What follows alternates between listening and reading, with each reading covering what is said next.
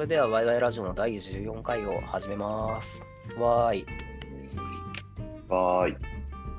このポッドキャストは、アラサーのエンジニアが集まってワイワイするだけのラジオです。今日は、えーっと、私、橋とタディさん、あとは加藤くんの3人で、はい、お送りします。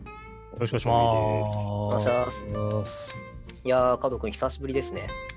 お久しぶりです。ちょっと、はいあのお社会まから社会から断絶されてました。おや、何があったんですか？えー有給消化をね、そうしていながら、そうですね、2週間ぐらいちょっと、あの社会、社会と外れた行動をしておりましたね。はい。楽しんできました。なるほど。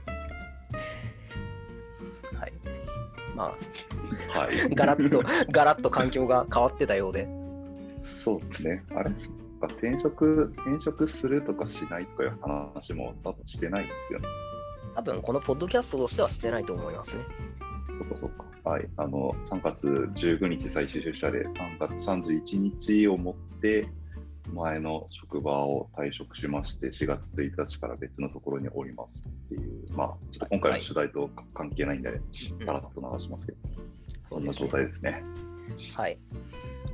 はい。ポッドキャストも前職でやってたけど、ねはい。それも引き継いで、惜しまれながら、楽しまれながら、そうですね。思ったより反応いろいろともらって嬉しかったり、ちょっと申し訳なかったりしながらでしたけど、うんうん。はい。ね。まあでも、その始めた人でもあるわけなので、なんか、ちょっとその始まりと終わりの話とかも興味深くはありますけど、ああ、ぜひぜひ、なんかそのね話もどっかでうん。してもいいですし、そう、あの、なんか昨年末ぐらい、昨年末違うか、今年の頭ぐらいか、抱負とかのタイミングで、なんかちょっと大きくこう変化があるけどみたいなことをちらっと言ってたのこれでしたっていう、まあ、そんはいな話です、はいはい。なんか、そんな前振りをしてた記憶がありますね。伏線だったわけですね。そうそうそうそう。まあ、なんかまだ言えないけどみたいそれは言えないわ。それは言えないわ。なるほど。な。はい。まあ、なんで、はい転職してからの話とかも、まあ、どっかでできたらいいですけど。そうですね。まあ、ということで、今回から復帰です。はーい。よろしくです。お願いします。はい。まあ転職ということで、まあ今回もちょっとタディさんの話なんですけど、はい。転職してからどうよっていう話を続けてやっていきたいと思います。前回の第13回ですね。が、まあその SRE の道のりっていうような感じで題してお話を伺ってたわけですけど、まああの、平たく言うと、転職してそろそろ6ヶ月ぐらい経ちましたと。で、今、何やってます？とか、何やってました？みたいな感じで、印象的なプロジェクトを聞いてきたわけですね。えー前回は、えーっと、あれですかね、なんかその、ウェルアーキテクティッド、えーアーキテクチャみたいな、そんな感じの刷新をやってたっていう、まあ、行々しいやつはやりたいですけど、ちょっとアーキテクチャ変更したってやつですね。はいはいはい。まあ、この、明らそのプラクティスとしては明らかにちょっと、まあ、あれかなみたいなとこを直されたっていう。で、最近それが終わられたみたいな話を先先週はしていたと。はい。そうですね。で、まあ、多分、まあ、それだけじゃなくて他にもいろいろあると思うので、そこからまた印象的なプロジェクトっていうのをちょっと聞いていきたいと思っているんですね。おい。はい。まあちょっと前回のおさらいをしますと、えーっと、大きくその SRE のロールとしてやられてきたことは4つほどあって、えーっと、あ、せっかくだからタイさんから話してもらった方がいいですかね。こんな感じですっていうのを。あ、もう一回いきますか。はい。まあ、そのアウアウトラインというか概要を。えっと、4つのうち1つ目が、えっと、監視がちゃんと仕組み化されてなかったので、監視の仕組みを入れたっていうのが1つ目で、監視を徹底しましょうっていう 導入と運用の体制づくりをしたのと、あとは、えっと開発者の、えー環境を、えっと本番の AWS アカウントしかなかった状況だったので、えー、と用途に合わせてステージング環境を作ったりとか、開発者のサンドボックス環境を作ったりとかって AWS のアカウント分離をやったのと、あとは、えーと、一部仕組み化されてないシステムのリリースフローがあったので、その仕組みをちゃんと仕組み化しましょうっていうので、刷新の動きをしたのと、前回話したちょっと問題のあるアーキテクチャを直していったっていう話ですね。はい。そうですね。えっ、ー、と、アーキテクチャの話が前回聞いたやつと。そうですね。なので、ちょっと個人的にじゃあ次に気になってるところっていうのを、その、アカウントの分割とか、あのその辺の話を SSO とかも使われてたっていう話でしたよね、確か。はい。AWS、AWS SSO。はい。これちょっと言いづらいですね。滑舌が。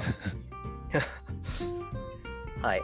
なので、ちょっと私はね、あの SSO を使ったことがなくて、はいはい、どんな感じなんだろうなっていうのを結構ちょっと気にはしてるんですよ。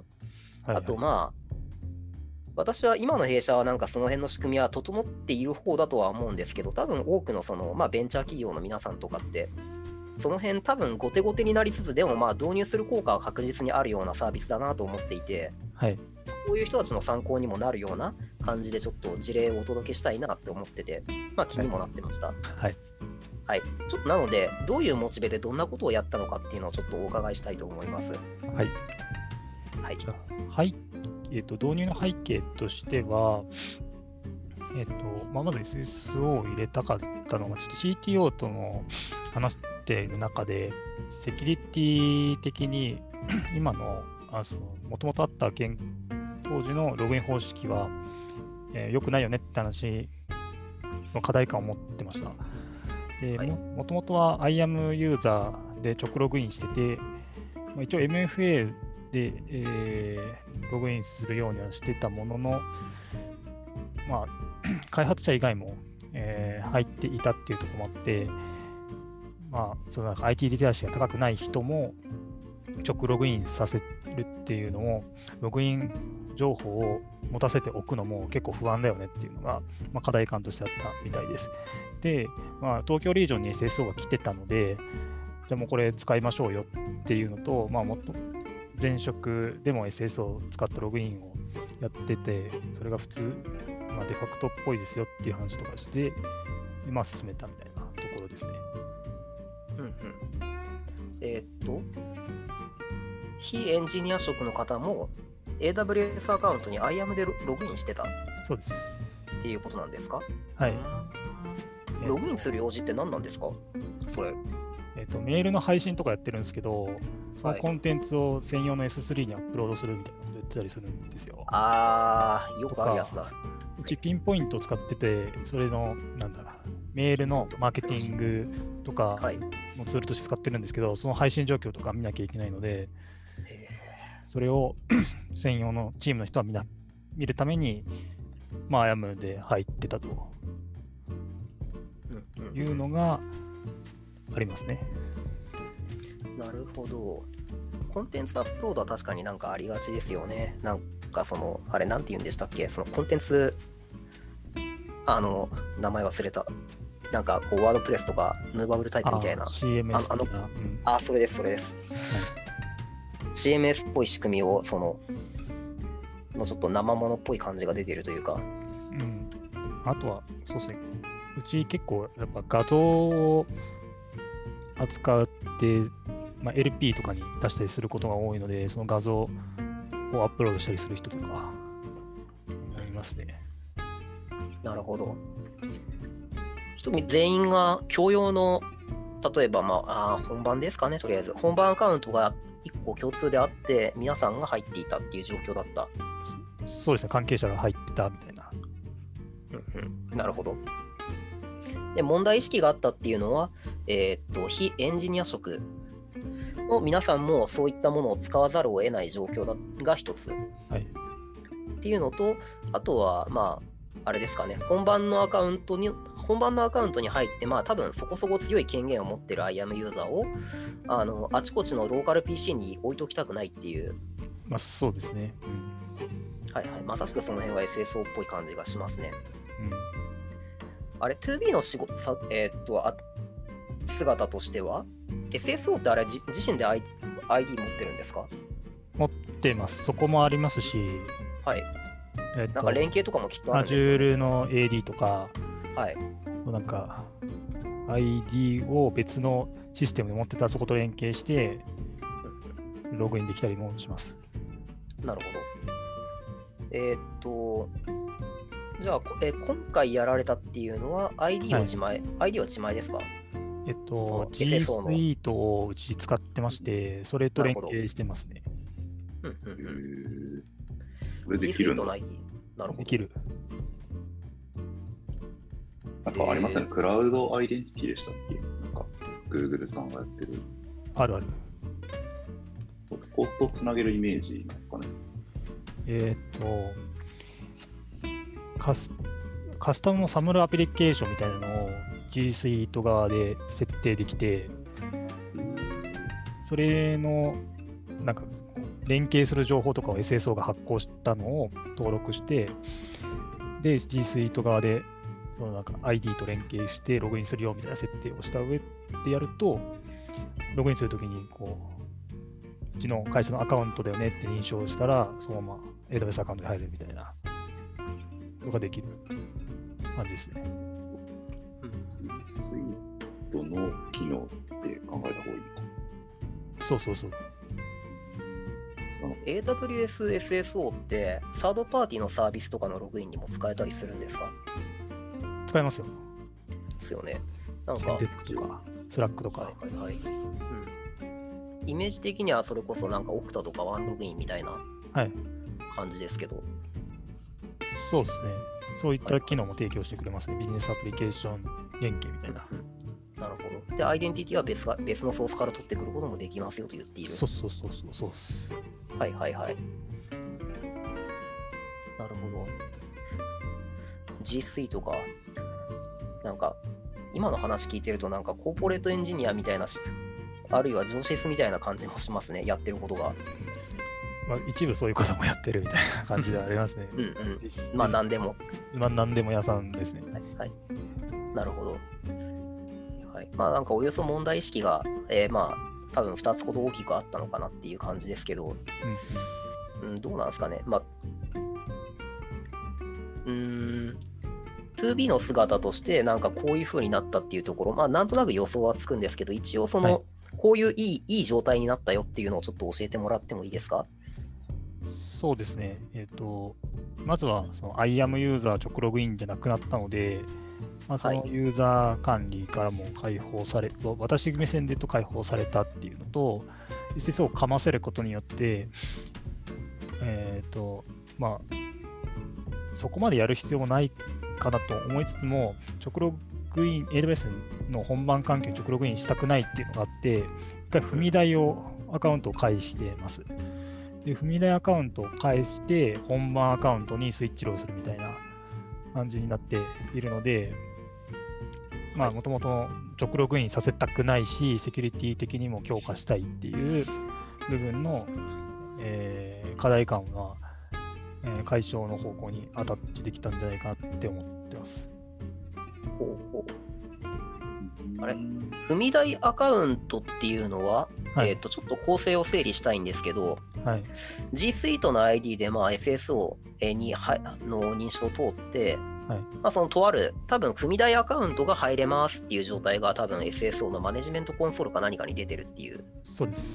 イメージですかね。でマネジメントコンソールから、その SSO の、えっ、と、まあ、要は Google スイ、えー G Suite の ID で入って、踏み台アカウントに入って、そこからそのアカウントの中で、えっとスイッチロールの設定をあらかじめ入れといたので、それで、まあ、さらに、えー本番アカウントにはい行くと、そうです行くというか、権限を引き受ける。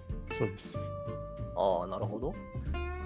はいはい。ってことは、まあ、アシュームロール自体は SSO から多分切り離された仕組みではあるからそう、ですね。接続先のアカウントとは切り離されてますね。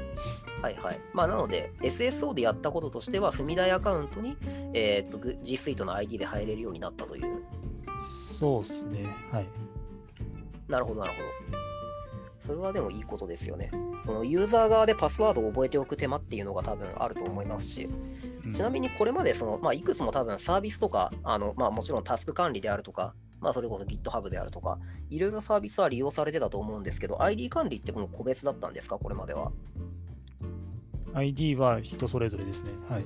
だから、その人の、その人のセキュリティポリシーで 管理されているので、脆弱なパスワードとかもやっぱりあるみたいな。ああ、なるほど。確かにそうですね。SSO を導入する動機の部分って、管理者としてパスワードポリシーを強制したいとか、まあ、あるいは、まあ、ワンルーインのイメージでちょっと私は喋るんですけど、ユーザーにそもそもパスワードを教えなくて済むっていうところとかが結構あるかなと思っていて、まあ、要はその管理者のコントロールのにするっていうそうですね、そうですね。うん、確かにそれは大きいかもしれないですよね。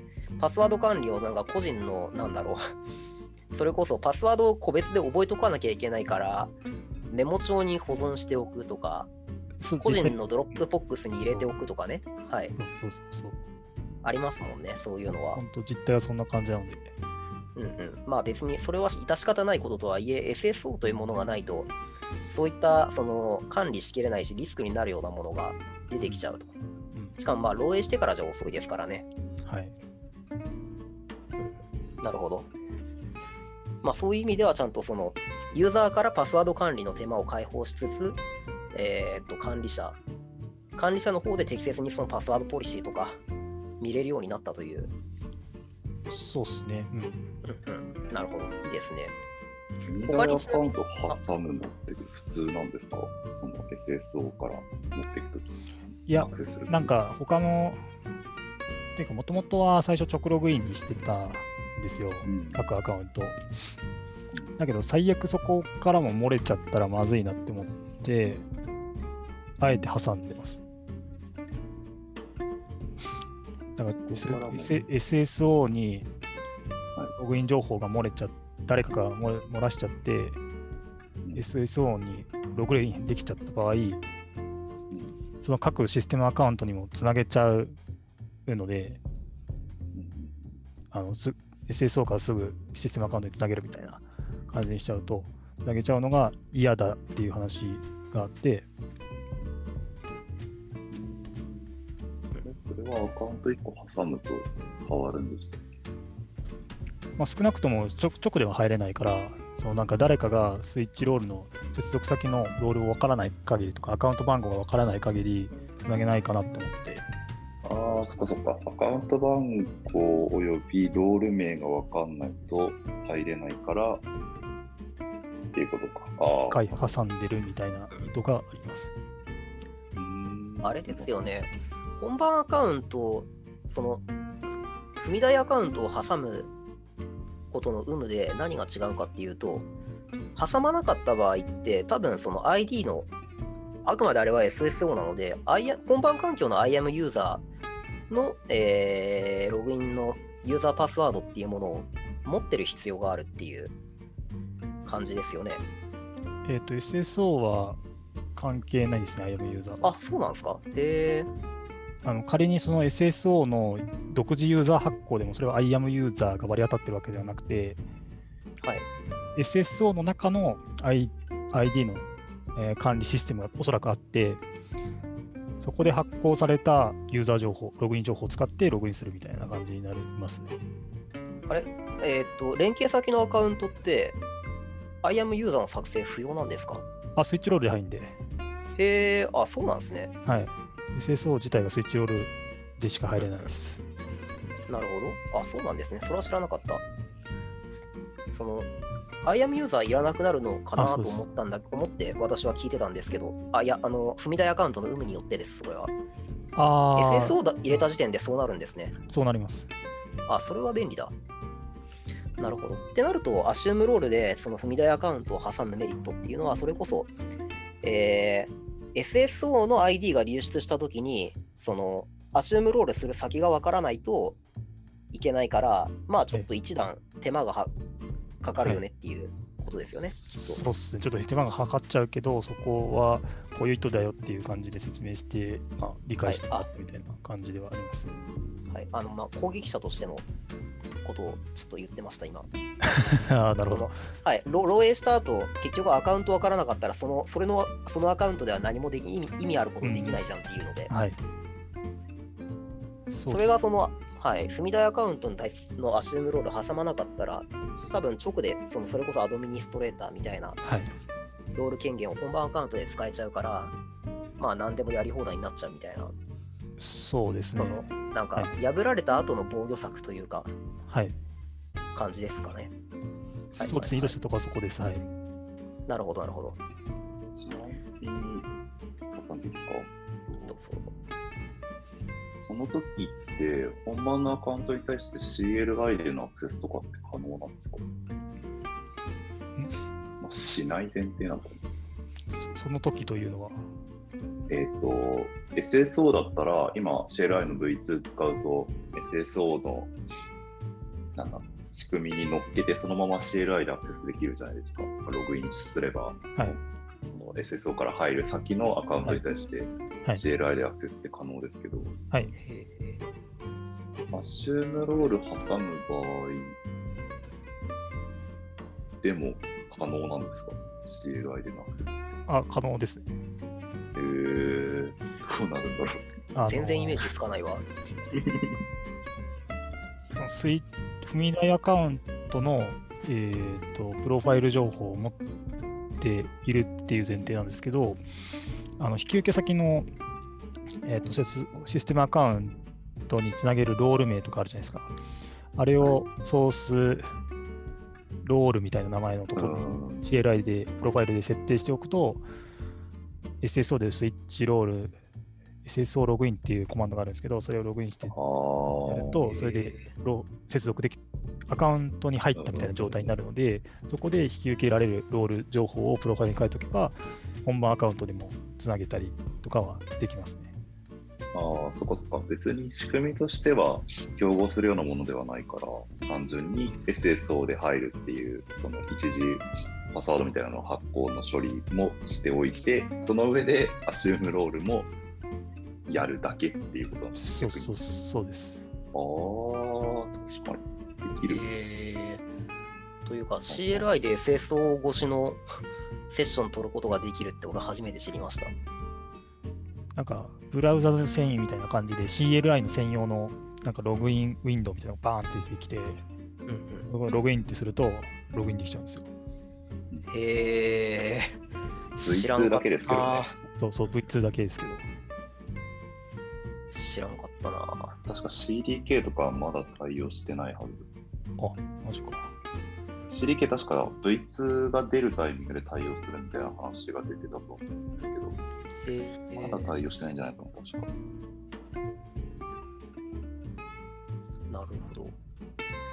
まあ、SSO を CDK でやりたいかって言われると、どうなんだろうっていう気持ちもありますけど、なんかあれ、一回設定した後は、もうあとは運なんかユーザー追加とか運用の話でしょって思うんで、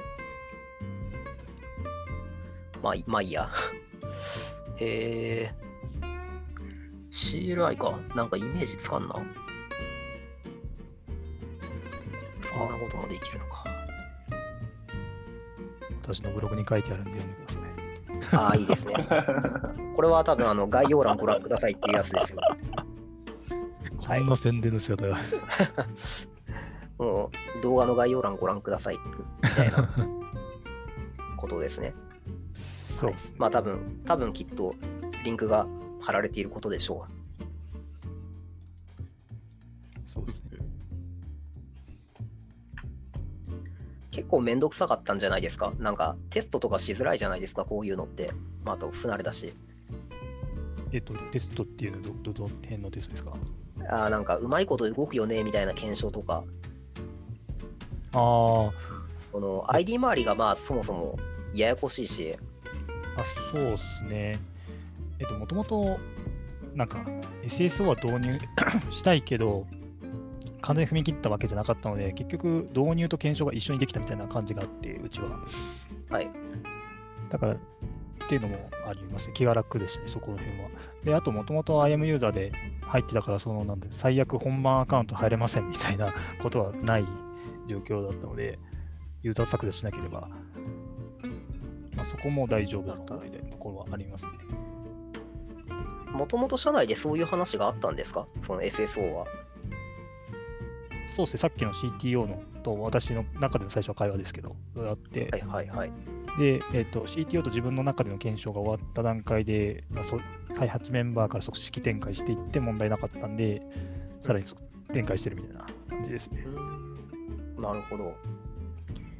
この例えばその、まあ、成長中のベンチャーだったりすると結局そのなんだろう直接そのお客さんの価値にならななりづらいところって通しづらい話だとは思うんですよね。まあなんかその辺はどうやってクリアされたんだろうなっていうのをちょっと聞きたいなと思って、ちょっとまあ前振りをして今してたんですけどあ、すいません。どうどうです？その辺の話って。いやなんかそうはいちゃんと直でそういうことを聞けばよかった。とそういう意味だと、うちは結構そういうのはと通りやすい組織といいますか、うんうん、まずセキュリティはやばいっていう意識は全員の中にあります。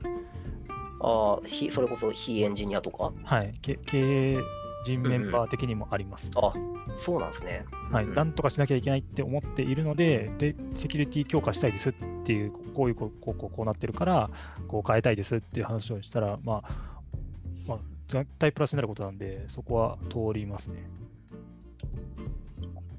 なるほど。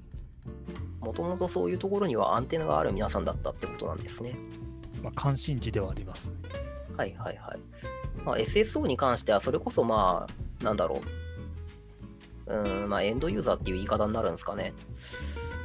実際ユーザーにもその利便性のところでレメリットが、まあ、ある話だと思うんで、それこそなんか反響良かったんじゃないかと思うんですよね。実際やってみてどうでした？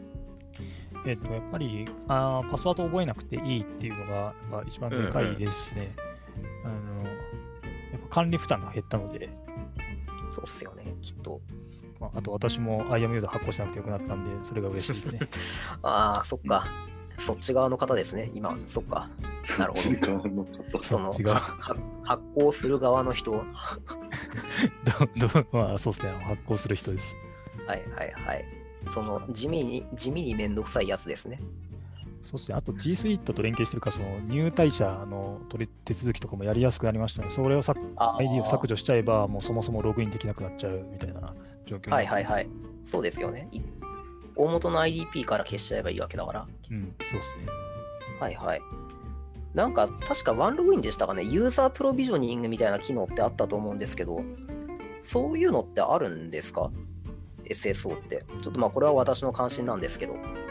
あ、ごめんなさい、ユーザープロビジョニングがちょっとどういう機能なのかが私わかんなくて。あの、私も全然詳しくはないんですけど、確かその、えっと、IDP とサービスプロバイダーって概念があるじゃないですか、確か SSO って。はいあれ、サムルだったっけ？サムルだ？サムルの用語だったかもしれないな。そのサービスプロバイダー側が、ええーとサムルに対応していて、で、かつまあなんか実装依存なのかわかんないですけど、IDP 側でユーザー作って初回にログイン試みたら、ユーザーを自動的にサービスプロバイプロバイダー側で作ってくれるっていう。ああ、私の見る限りはそこはないですね。まあ、G Suite とその SSO 連携の部分ではないですね。ああ、なるほど。標準機能としてないから、なんかそのユーザー情報を同期するみたいなツールとかは AWS から出してるみたいなんですけど、うんそこまでは出てなかったかなって思いますね。はいはい。ユーザー情報の同期か。えー SSO から IDP に今持ってる ID のリストを引っ張ってくるし、来させる多分逆っていうことですね。逆か逆か。あ、逆なんですね。へた確か。え。ってことは、え G Suite の ID を AWS SSO に送るってことですか？っていう動きだったと思います。へえ。あ、まあちょっとちゃんと使えていないんですっていうのと、自分の会社でまだそこまで問題化してないっていうのがあって、はいはいはい。なるほど。検証しなきゃいけないっていうやつですね。うんうん。オンボーディングするときの動きってのはどうなるんです？まず G Suite の ID を払い出すのが最初ですよね。はい。その次は、えーっと、対応する IAM ロールを作るっていう作業がいるんですか？まあ、あと、なんですかね、そもそも、あす開発者じゃなければあー、そこまで必要ないんですけど、開発者の時はそうですね、IAM ロールとか、必要なサービスなんだっけ？みたいなとことか、え権限足しておくみたいな感じですかね。ーあれか。ああ、IAM ロール自体は部署ごとにその共通のロールみたいなものがあればいいのか。それで言うえっ、と、うちはそうですね、チーム単位みたいな感じですかね。と。はいはいはい。ログインする必要のあるチーム単位みたいな。そっか、そうですよね。IDP の時点で誰がログインしてるのかっていう ID の部分は分かってるから、はい。ロールの方でその誰々のロールってする必要はないですね。そうですね。うちはチ,、ねチーム単位にしてますね。はいはいはい。このチーム確かなんかのここ触るからみたいなので、はいはい。ガッチャンってしてますね。はいはいはいはい。なるほど。そこは確かにちょっとポイントかもしれないですよね。なんか SS を使ってみようって人たちにとって。うんあの、誰がの部分はその IDP の方で担保するから、ロールは別に個人に紐づいてる名前である必要はないから、チーム単位でその共通のものっていうのが分かっていれば、うんあらかじめそれを作っておくことで、まあ、そこのリンクをなんかつつなげてあげる作業が多分、なんだろう、新しい人が、あというか新しい ID が増えた時に必要な作業になると。そうっすね。うんなるほど、なるほど。若干、なるほどね。それはなんかイメージが湧いたような気がしますね。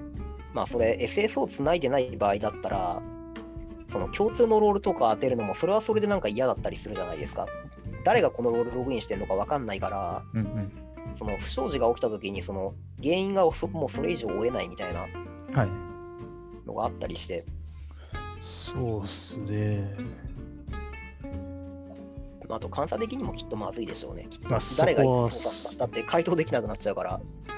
あとはトレイルで撮ってるやつとかかな。